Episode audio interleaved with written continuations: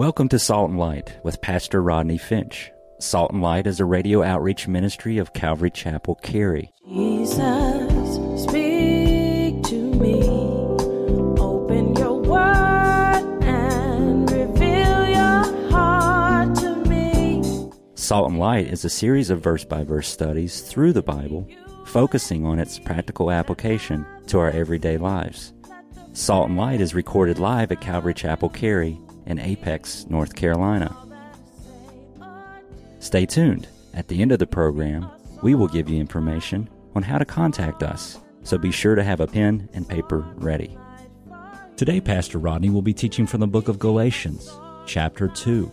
So grab your Bibles and follow along. Now, with today's teaching, here's Pastor Rodney.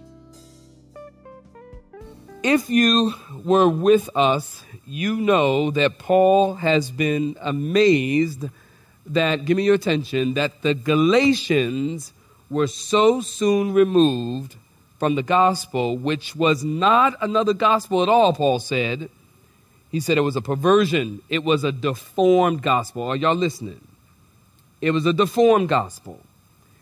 Paul went on to say that the gospel that he preached was not learned by men, it was not learned at a seminary, it was not learned at Bible college, it was not learned in theological school. Paul says, The gospel that I preach, I received it by revelation. I got it from God, from Jesus himself. Paul told us that after he became a Christian, we talked about this last week, he went immediately into the desert of Arabia, and it was there that he stayed for three years. It was during those three years, are you listening, that God began to reformat, rechange Paul's theology. God began to teach Paul the Word of God.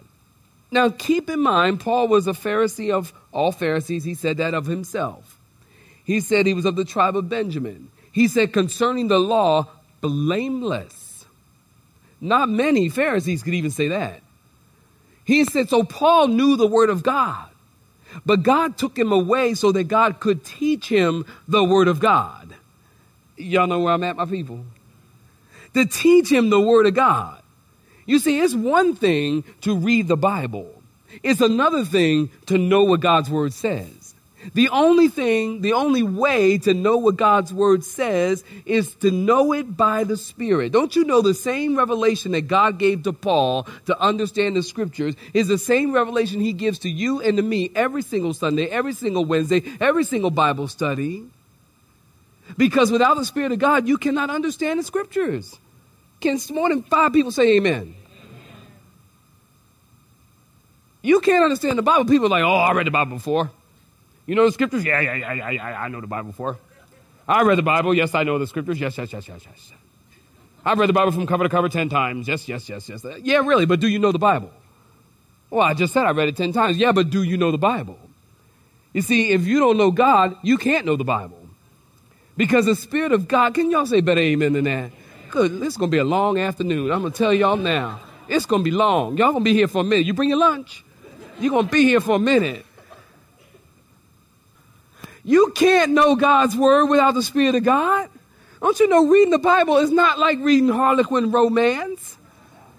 It's not reading the bestseller New York Times. It's not reading Oprah's preferred book of the month or the week or whatever she's doing. You need the Spirit of God to understand the Word of God. There's no way to understand God's word unless you understand it by revelation. So God took Paul away, are you listening? Into the deserts of Arabia, and there Paul received his DD. No, not a doctorate of divinity or divinity. I don't know why I like saying it like that. Divinity. It just sounds highfalutin, doesn't it? Doctorate of Divinity. It was a doctorate of the desert.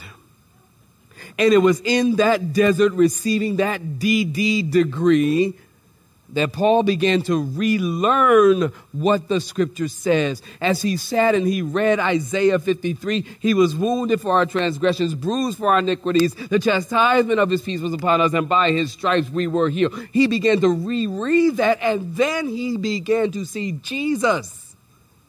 And he's reading that, and he's going, oh, wow, that's Jesus. And then he's looking at the story of Jonah in the belly of the fish for three days and three nights, and he, wow, that's Jesus. That's the resurrection. Jesus was in the heart of the earth three days, three nights. He rose again. That's Jesus. And as he continued to read, reread the law and the lamb and the sacrifices, and he would see Jesus, and it was there in the desert that Paul began to get a glimpse of the grace of God. Well, last time we talked about Paul returned to Jerusalem and he wasn't accepted the first time, and then he went back home to Tarsus. Okay, I told you each week I'm going to give you the outline for the book of Galatians. And you, by the time we're finished with this book, you are going to be so sick of seeing this outline. You're going to be like, don't, I don't ever want to see it again. But you will know it. You will know it. Here's the outline for the book of Galatians, chapters 1 and 2. Paul describes somebody help me his experience with the grace of God. Somebody help me means everybody help me. Okay, I, I'm telling y'all, it's going to be a long afternoon. I've got to tell you every little thing, all right? Thank you. Chapters 3 and 4, Paul describes his doctrine in the grace of God. Very good. In chapters 5 and 6, Paul describes the application of the grace of God. Chapters 1 and 2, his experience. 3 and 4, his doctrine. 5 and 6, his what? Application of the grace of God. And I told you I was going to title each and every one of these sermons Grace Filled Freedom. You know that. Well, let's pick up chapter 2, beginning in verse 1. Saints, everybody, if you're looking at it, say amen. amen.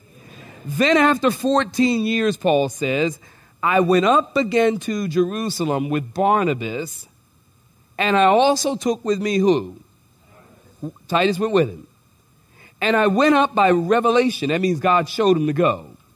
And communicated to them that gospel which I preached among the Gentiles, but privately to those who were of reputation, lest by any means I might run and had run in vain. Yet not, not even Titus, who was with me, he was a Greek, was compelled to be circumcised. Amen. And this occurred because a false brethren secretly brought in who came in by self to spy out our liberty which we have in Christ that they might bring us into bondage again to whom we did not yield submission even for an hour. That here's why. Here's why we didn't submit to the legalism. Here's why we didn't submit to the bondage that the truth of the gospel, would you read it with me? That the truth of the gospel might continue with you. Saints, stop right there. Give me your attention. So, Paul has been defending, if you've been with us, you know this, defending and fighting for the truth of the gospel and the truth of the gospel of grace.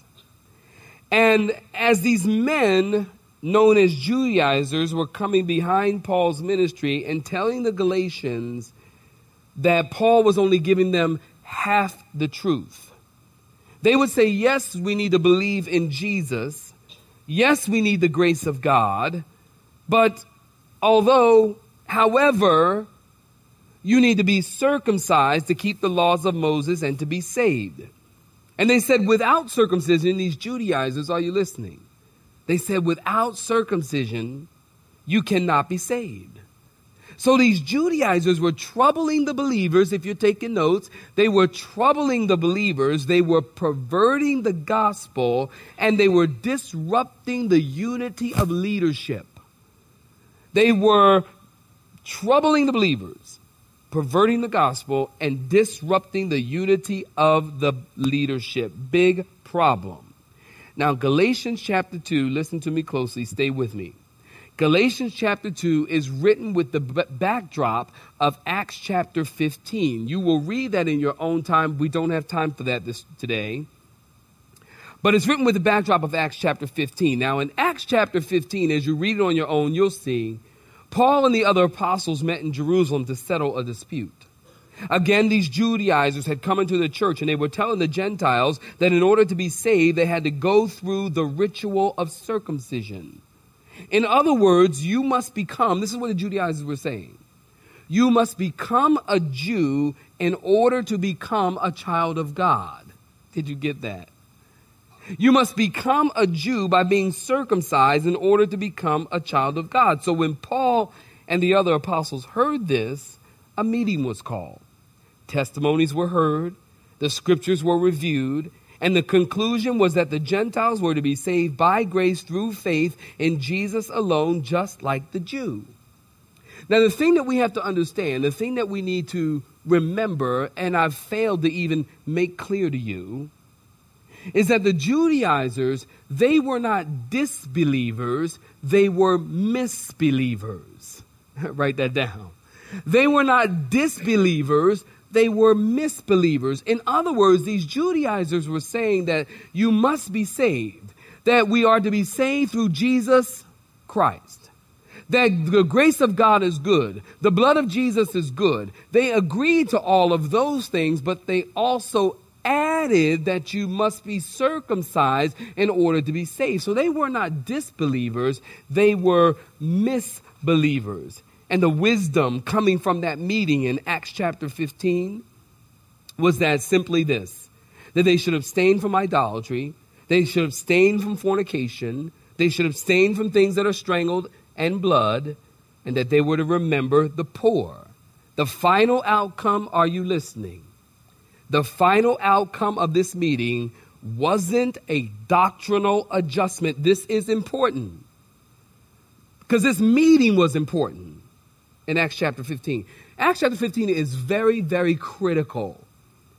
You know, a lot of people, they read Acts chapter 2 and they say, well, that's a critical chapter. The Holy Spirit fell, people began to speak in tongues, and there we have the gifts of the Spirit. Woo! But Acts chapter 15 was very critical.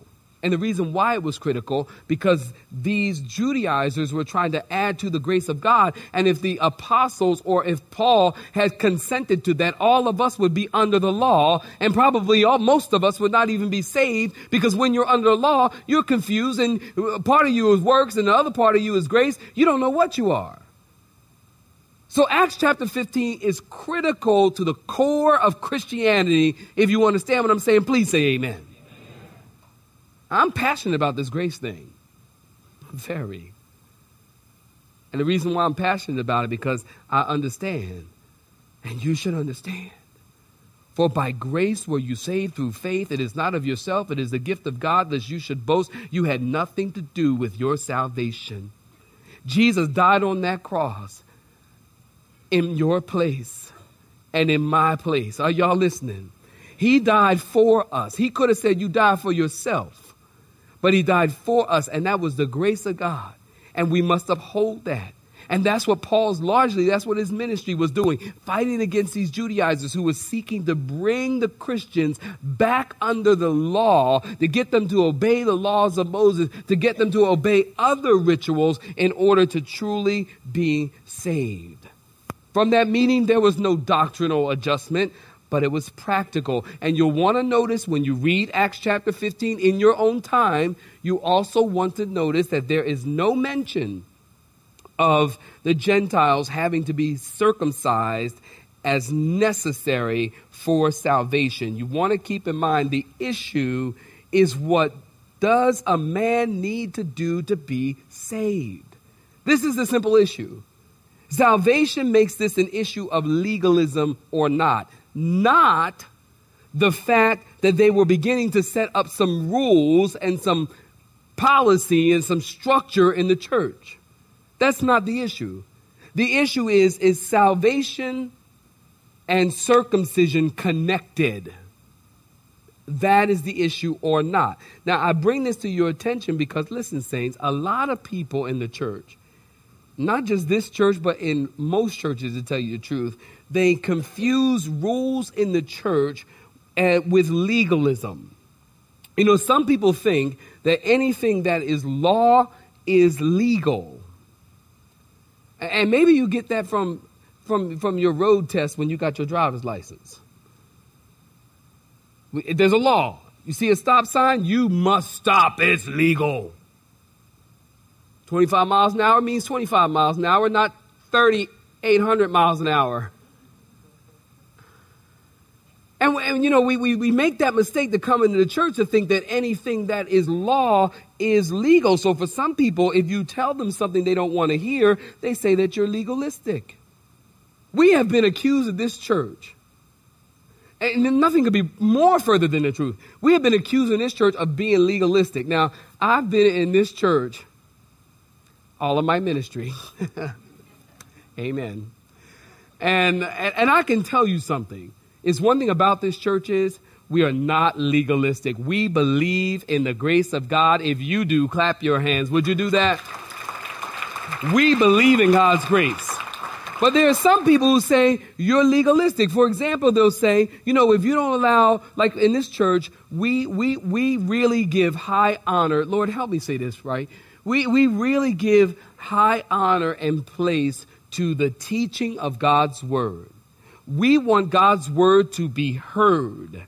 And we want it to be heard and we want it to affect your life and we want to do everything we can to make sure that God's word is clearly heard so that it can touch your heart and you can go and be doers of the word and be changed. And so we recommend and we really strongly encourage that if your child is, say, under six years old, if they're under six, take them to the children's ministry.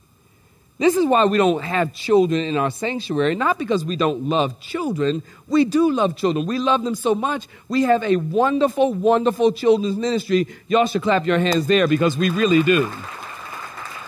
We have a wonderful children's ministry. We love them so much, we don't want them to come to church and hate church.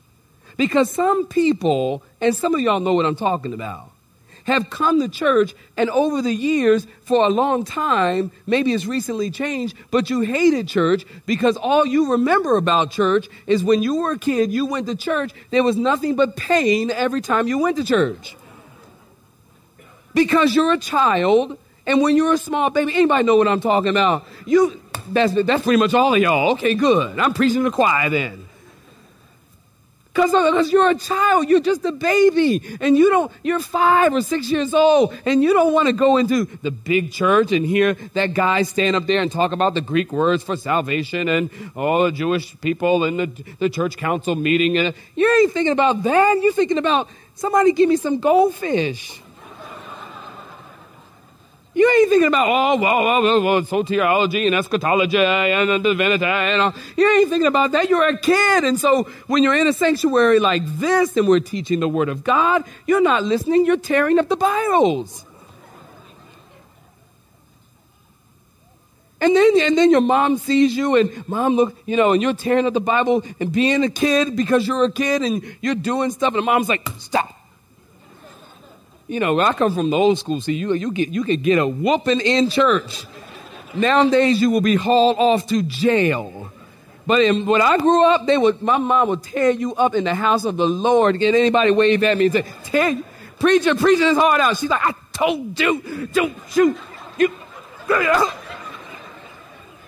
That's that's the church I that's my, my background. I know none of y'all know nothing about that. But you know what I'm talking about? Tear you up. But but but but but you come to church as a child, you're in an environment where you really don't belong, and you grow up hating church. So what we like to do is say, look, put your children in the children's church where they can be happy, where they can be kids, where they can make, you know, those those ashtrays that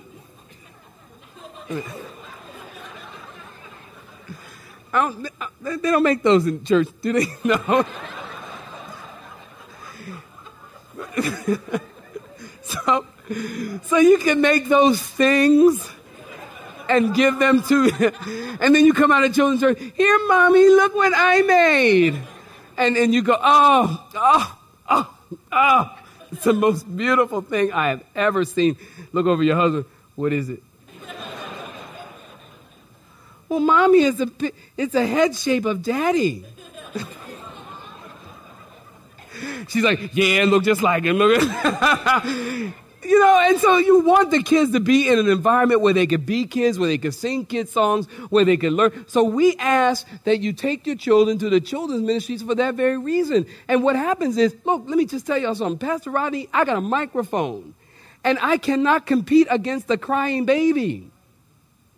And the truth is, when a baby starts crying, the pastor is up here preaching his heart out, sweating, y'all. A baby start crying, what happened? All eyes, a baby start crying over here. Everybody over here. Boom, boom, boom, boom, boom, boom. All heads go that way. Then I got to say, okay, back with me, people. Come on, look at me, look at me, look at me. It's true. And then you get to Pastor Jim, because y'all know Pastor Jim, that is one sweet man. Pastor Jim have to you you know he got to go and takes come up to the people and tap on the shoulder. They got the baby is crying. The baby is all over the place having a meltdown. And Pastor Jim, boy, would you, hey, would you mind taking the baby out? People, my, taking my kid up, leave uh, out, take the baby out. I'm leaving this church. Let me tell you something right now. This church is a legalistic church. Don't you know that Jesus said, "Let the children come unto me"? Everybody, it's, it's an amazing thing. Everyone knows that verse. Anyone with a child knows that verse. And they always throw the finger with it. Let the children come unto me. Don't you know Jesus said that? You're not suffering the children to come to Jesus. I mean, folks, because you ask them to just be respectful of the word of God, you know, and then they go out. Some folks, let, I, I kid you not, pastors have been cursed out in the parking lot over this issue. Now, I know I am talking to nobody here. I know this is not, I'm just telling y'all what happens. And all because we're trying to put some structure. Everything, listen, that is law is not legal. Here's another thing. We don't have people drinking um, lattes. We have a cafe out there and eating eating donuts and stuff like that. We don't we don't we don't encourage that here at Calvary Chapel, and largely because we believe. Listen, Satan, listen to me. Satan will use anything and anyone to keep you from hearing the word of God. If you understand that, clap your hands, would you? He will use anything. Satan will use anything and anyone to keep you from hearing the word of God. Satan will use a cup of latte to keep you from hearing the word of God. He'll use a donut to keep you from. Now, some churches don't misunderstand me. I'm not saying churches that have don't. Some churches have like the sanctuary and the donut table and coffee and stuff right back there. And while the pastor is preaching, you are free to get up and go freshen up your coffee. Put yourself some Sweet'N Low in that thing, stir it up, come on back, sit down, eat your donut. Let me just tell y'all, you can't do that here. I don't know how else to tell you. You cannot do that here. Listen, you know why? Because because I'm thinking of a reason why here. because, listen, Satan will use that donut to keep you from hearing the word of God.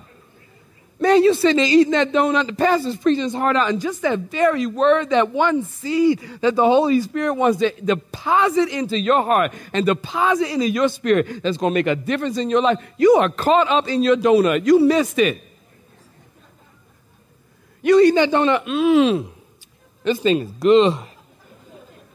Mmm, I should give me another one of them. you drink. Mmm, mmm, mmm. Meanwhile, the word of God and you missing it. So we don't encourage that because of that reason. Not only that, that's a spiritual reason, but here's a practical reason. Oh, you spill coffee, you got donuts smashed into the carpet, smashed in the chair. We need a full-time carpet cleaning, cherry cleaning guy on staff just to clean up after you people. So we, we, we, we really discourage that. Everything that is law, listen, is not legal. And you don't accuse of being legalist just because there's some structure or some order in place. If y'all understand, wave at me. If you understand, wait, uh, there's just some order in place. So then the question remains, then what really is legalism? Because people throw that word around a lot. Oh, that's just legalistic. Oh, that's legalistic. Well, hey, brother, you can't do that. That's bad for your spirit. That's, that's, that's against God's word. Oh, legalist. Man, that, that's not good for you, man. That's gonna hurt you. That's gonna hurt your life. That's gonna hurt your family. That's going that's not good for you for your spirit. Oh, legalist. What is legalism?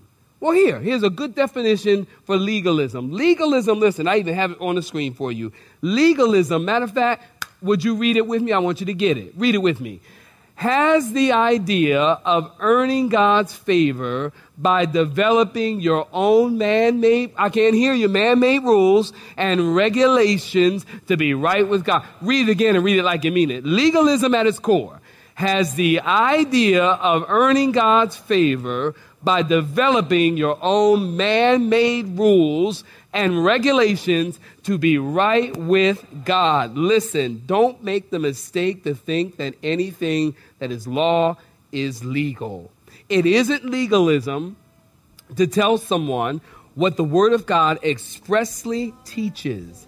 It is not legalism to say you can't do this thing in church and remain in ministry.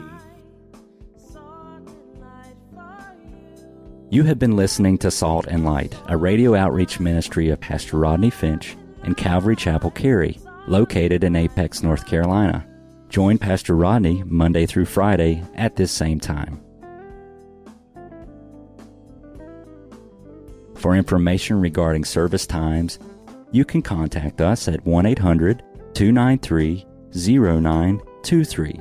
That's 1 800 293 0923. You may listen to today's broadcast in its entirety by visiting the media library on our website at cccary.org.